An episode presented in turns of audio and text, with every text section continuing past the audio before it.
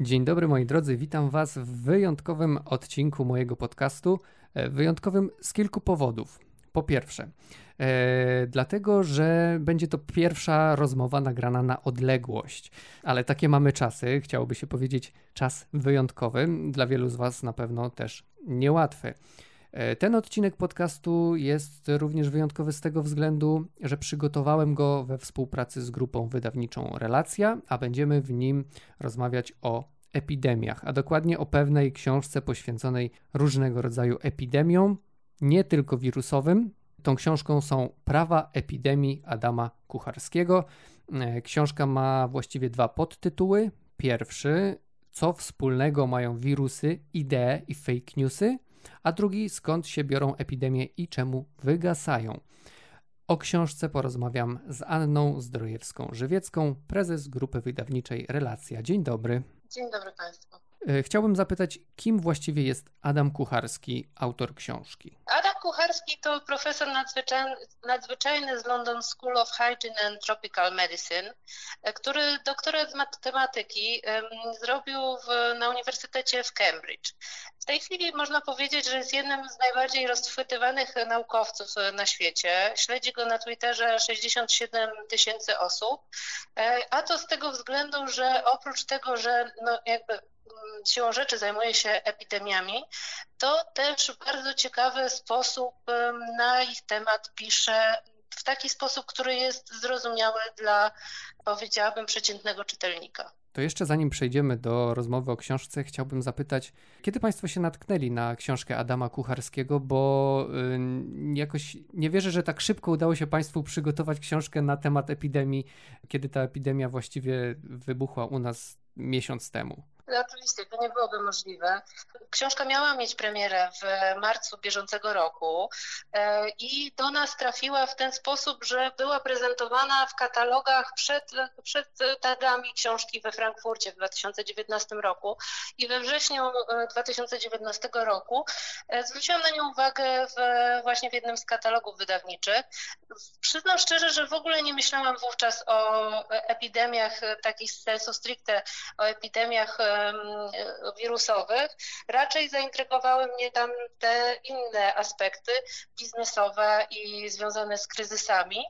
E, trzeba też powiedzieć, że Adam Kucharski jest, jest członkiem organizacji TED, a my jesteśmy wydawcą książek z serii TED Books, także tutaj to, takie było to połączenie. I po tym, po tym pierwszym mm, zainteresowaniu się tym tematem, no czekaliśmy na, na już gotową książkę, która wtedy jeszcze była na, na ukończeniu. I w momencie, kiedy, kiedy mm, zaczęło być głośniej na temat wirusa e, w Chinach, to był luty bieżącego roku, e, stwierdziliśmy, że będziemy wydawać tę książkę. Ona miała być u nas premierą na targi majowe. Jak wiadomo, targi majowe się nie odbędą. Stwierdziliśmy, że uda nam się przyspieszyć tę premierę no i książka ukazuje się już 7 kwietnia, mm, trafi do księgarni. To teraz przejdźmy do książki. Prawa epidemii to jest e, książka o epidemiach, ale nie znajdziemy w niej e, opisu właśnie tej mm, najnowszej epidemii. Co zatem znajdziemy? Książka Prawa epidemii to jest taka książka, w której Adam Kucharski wychodzi z, ze swojej, swojego obszaru ekspertyzy, tego obszaru matematyczno-epidemiologicznego i przenosi go zarówno na właśnie świat epidemii rozumianych tak dosłownie, czyli epidemii e, takich, jakie mieliśmy, jakimi mieliśmy do czynienia ostatnio, takich jak, jak epidemia AIDS czy SARS, ale również na te epidemie, które są mniej uchwytne, czyli epidemie fake newsów, rozszerzenie się kryzysów i przygląda się temu, czy można zastosować tego, tego samego rodzaju narzędzia do zbadania, prześledzenia sposobów zarażania się właśnie ideami, czy, czy, czy takimi mniej uchwytnymi wirusami. To zacznijmy może od tego, co chyba mnie, mnie na pewno, a chyba czytelników również najbardziej interesuje, czyli tych epidemii wirusowych. Jak pisze o nich e, Adam Kucharski? Co my możemy jako czytelnicy, jako ludzie po prostu zainteresowani tym, co się teraz dzieje na świecie, wziąć sobie z tej książki, co jest y, mm, w tych epidemiach, które były, takiego interesującego, mm, co mogłoby powiedzieć nam coś więcej o trwającej epidemii? Przede wszystkim ta książka uzbraja nas takie narzędzia do lepszego rozumienia świata i do lepszego odczytywania e, informacji, które do nas docierają. Bo mm, zrozumienie epidemii jest e, szalenie trudne e, i tak jak, jak pisze Kucharski, tak naprawdę nie mamy do, do, do czynienia z idealną bazą danych, na których, do których możemy przyłożyć jeden model matematyczny. I to jest też taka kwestia, z którą się właściwie obecnie na co dzień spotykamy, bo właśnie dysku, dyskusje często w mediach dotyczą tego, czy, czy liczby pomiędzy poszczególnymi krajami są jakkolwiek porównywalne, czy my idziemy drogą włoską, czy może drogą niemiecką i to jest właśnie też, też, też kwestia, kwestia dostępu do danych. Jednak tak naprawdę to, to, o czym on bardzo dobrze pisze, to jest to, że znając je, przebieg jednej epidemii, znamy przebieg jednej epidemii. Te epidemie się zmieniają e, dzięki coraz większej wiedzy na temat tego, w jaki sposób można modelować przebieg tych epidemii w sposób tak zwany mechanistyczny, czyli w epidemiach, żeby je prześledzić, musimy wiedzieć, jaka jest zakaźność danej e, choroby, czyli ile osób e, stykających się z wirusem ulegnie zakażeniu, jaka jest liczba interakcji w, danym, w, dane, w danej populacji, no i e, jaka jest liczba osób podatnych na dany wirus. I to są, to wydaje się, że to jest jakby to są raptem trzy dane, ale one są szalenie trudne, bo, bo to się, żeby, żeby je u, u, ustalić. I w tych pierwszych dniach, e, kiedy, mm, kiedy wirus, do, wirus docierał do kolejnych krajów, to y, właśnie na ten temat y, toczyła się bardzo intensywna dyskusja, czyli ile osób y, prawdopodobnie się zarazi od jednej osoby. Możemy też zauważyć, że ta liczba interakcji w społeczeństwie włoskim czy w społeczeństwie szwedzkim jest bardzo inna, więc tutaj modelowanie w tych, w tych e, krajach będzie zupełnie inne. No i największa niewiadoma, czyli liczba osób podatnych. I tutaj e, no, to, to też jest, jest, jest, to, e, jest to nadal w trakcie badań, bo jakby my jesteśmy w pewnym sensie już w pewnym zakresie uzbrojeni wiedzę, ale oczywiście stajemy przed zupełnie nową epidemią. I zupełnie nowe dane musimy wprowadzać do tego, e, do tego modelu. Natomiast no to, czy, czy modelowanie w ogóle ma sens, no, ma sens ogromny ponieważ e, pokazuje też, jakby wybiega, wybiega naprzód. Pozwala nam bez, bez eksperymentów, które były na na pograniczu działań etycznych, czyli no właśnie prześledzenie na żywym organizmie, jak, e, w jakim czasie się dany wirus e, rozwija i, i ile osób e, taka osoba mogłaby zarazić, pozwala nam na przykład modelować zapotrzebowanie służby zdrowia na respiratory. Tego rodzaju badania były prowadzone i Adam Kucharski przywołuje przykład z Martyniki, gdzie gdzie była epidemia wirusa Zika, na Martynice mieszkało 380 tysięcy mieszkańców i było tylko 8 respiratorów. I tutaj zgodnie z modelowaniem matematycznym okazało się, że pomimo tego, że w ciągu całej, to, to są już takie, takie wnioski e, post factum, e, pomimo tego, że przez cały, cały, cały czas trwania tej epidemii e, do respiratorów musiało być podłączonych 30 osób, to te 8 respiratorów wystarczyło.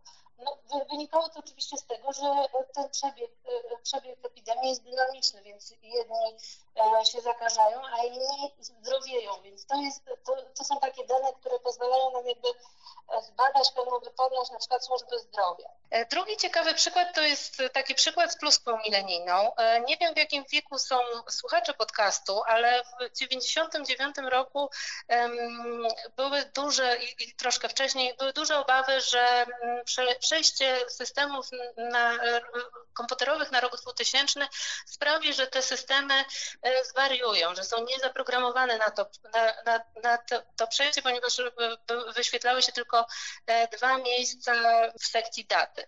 I tutaj Adam Kucharski zwraca uwagę na to, że często przykład z pluską milenijną jest pokazywany jako taki niepotrzebny strach i epidemia paniki. Natomiast można też na to patrzeć trochę inaczej, bo przez to, że tak wcześnie był zaadresowany ten problem, to podjęto odpowiednie środki, które sprawiły, że de facto nie doszło do załamania tych e, systemów, w związku z tym e, te przewidywania się nie sprawdziły. No bo właśnie to jest, to jest podstawowy e, problem epidemiologów, który jest związany z tym, że jeżeli prognozowanie jest dobre i odpowiednio wystraszy ludzi i ci ludzie zareagują w sposób właściwy, no to jakby to prognozowanie się nie spełni, bo, bo będzie dochodzić do, na przykład tak jak obecnie mamy e, lockdown i mniej interakcji, będzie dochodzić do mniejszej liczby interakcji, w związku z tym będzie mniej zakażeń.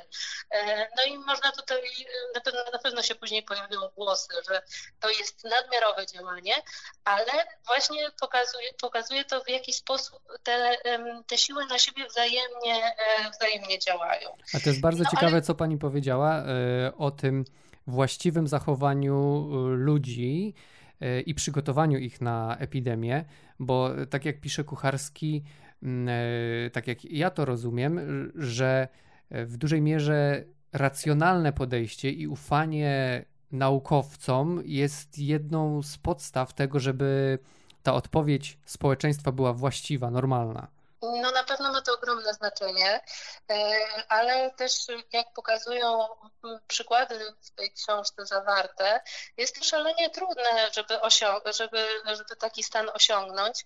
E, tutaj jest, jest bardzo interesująca historia walki z malarią i pomimo tego, że już bardzo wcześnie wiedziano o tym, że mm, zakażeń malarią, e, do zakażeń malarią dochodzi za pośrednictwem komarów, to przekonanie, e, przekonanie rządów do podjęcia walki właśnie z, e, polegającej na tym, żeby eliminować e, komary, zajęło naukowcom kilkadziesiąt lat. Więc tutaj no mam nadzieję, że się, że się czegoś uczymy z poprzednich epidemii i, no i z taką nadzieją mam nadzieję, że też autor zostawia czytelników. Jednak no, trzeba też patrzeć na to krytycznie. Co jeszcze możemy sobie takiego wziąć e, z tej książki? E, bo mnie się wydaje, że dzięki niej możemy trochę inaczej spojrzeć na tą trwającą epidemię z większego dystansu, bo widzimy, że te epidemie oczywiście mają swój początek, mają zenit, ale mają też koniec. No tak, na pewno na pewno ta książka zostawia nas z taką nadzieją, że każda epidemia kiedyś się, się kończy. No, kończy się w momencie, kiedy nie ma już kogo zakażać. No, to, to jest akurat takie może mało optymistyczne, no, ale jednak e, faktem jest, że, że, że epidemie dobiegają końca. Myślę, że też bardzo ciekawa ciekawa część poświęcona kryzysom e, będzie dla nas zaraz po tym, jak, jak zakończy się lockdown, ponieważ kryzysy roznoszą się w sposób również e, taki wirusowy, można powiedzieć. Już e, troszeczkę zaczynamy wybiegać poza tematy właśnie wirusowych epidemii. Adam Kucharski bardzo dużo pisze o tych pozawirusowych epidemiach, że tak je nazwę. I to one stanowią główną, to znaczy większą część książki, bo my tutaj w rozmowie na pewno skupiamy się więcej na wirusach, które w obecnym czasie nas najbardziej interesują, ale Kucharski pisze też o innych rzeczach, które rozprzestrzeniają się wirusowo. Często do nas takie głosy, że można się zarazić rozwodem, można zarazić się, zarazić się myślami samobójczymi, e, można się zarazić otyłością, e, szczęściem albo smutkiem. No i tutaj Kucharski przy, przygląda się tym e, badaniom, które stawiają tego rodzaju tezy. Ale tak jak pokazuje Kucharski, to zarażanie ideami czy zarażanie poglądami, nastrojami ma wiele wspólnego właśnie z tą taką tradycyjną epidemią, no, nazwijmy ją tradycyjną epidemią wirusową. Jak to się łączy? Każda epidemia ma inny schemat. Te schematy są sieciowe. Spójrzmy na epidemię AIDS, przy której no nie ma tej drogi kropelkowej, w związku z tym musi być e, konkretna interakcja pomiędzy e, zakażającym i zakażonym. E, tam w przypadku epidemii AIDS było tak, że wirusem HIV zarażał, zarażały się osoby często od jednej osoby, to znaczy jedna osoba zarażała na przykład 10 czy 12 osób, a te 10 czy 12 osób nie zarażało kolejnych, każda z nich po 10, tylko czasami tylko jedną osobę, czasami nikogo. Także takie, takie, e, takie osoby to są takie węzły, w które, węzły w tych sieciach, które emitują wirusa do, do danej sieci w znacznie silniejszym stopniu.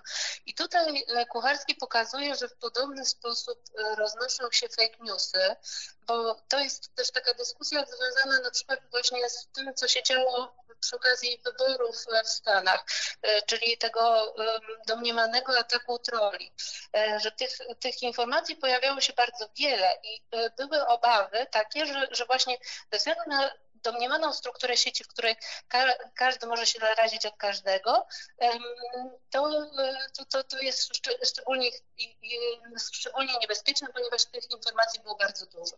Natomiast okazuje się, że roznoszenie fake newsów jest szczególnie niebezpieczne w momencie, kiedy e, trafią one do takiego dużego węzła, takiego miejsca, gdzie, gdzie mm, informacja pójdzie w dużo szerszym zakresie. Taki, taki, takie węzły to, to są na przykład influencerzy albo tradycyjne media, które mają znacznie większe dotarcie.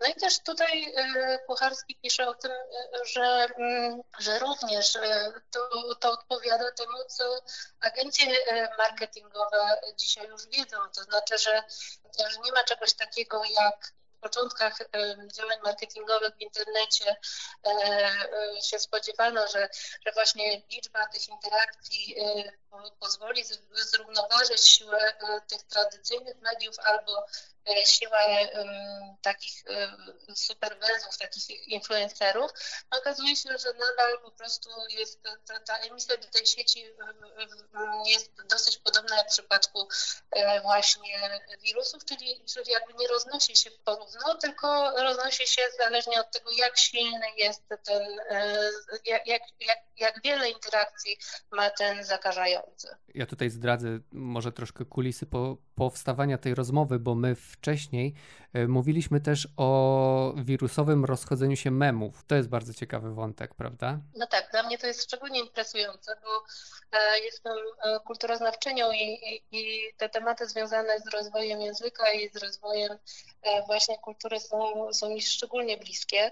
No i tutaj okazuje się, że mm, tak jak wcześniej widzieliśmy, że memy trochę jak, jak geny są taką małą, małą cząsteczką nie biologiczną, tylko właśnie cząsteczką kultury, która wyrzucona w świat wędruje i, i, i ulega różnym modyfika modyfikacjom, to tutaj, tutaj Pucharski zwraca uwagę na bardzo interesującą kwestię, czyli to, że tak jak do wirusów, e, do, do sukcesu danego wirusa e, potrzebna jest mutacja tego wirusa, czyli e, jego zdolność do tego, że on się będzie transformował w czasie. Tak samo w przypadku memów. Te memy, które utrzymywały, większość memów bardzo szybko ginie, ale te, które się utrzymywały najdłużej, to były te, które mm, były multiplikowane, ale w później były transformowane w wiele różnych wersji. To są oczywiście te wszystkie memy, które, które my doskonale znamy, gdzie, gdzie jakby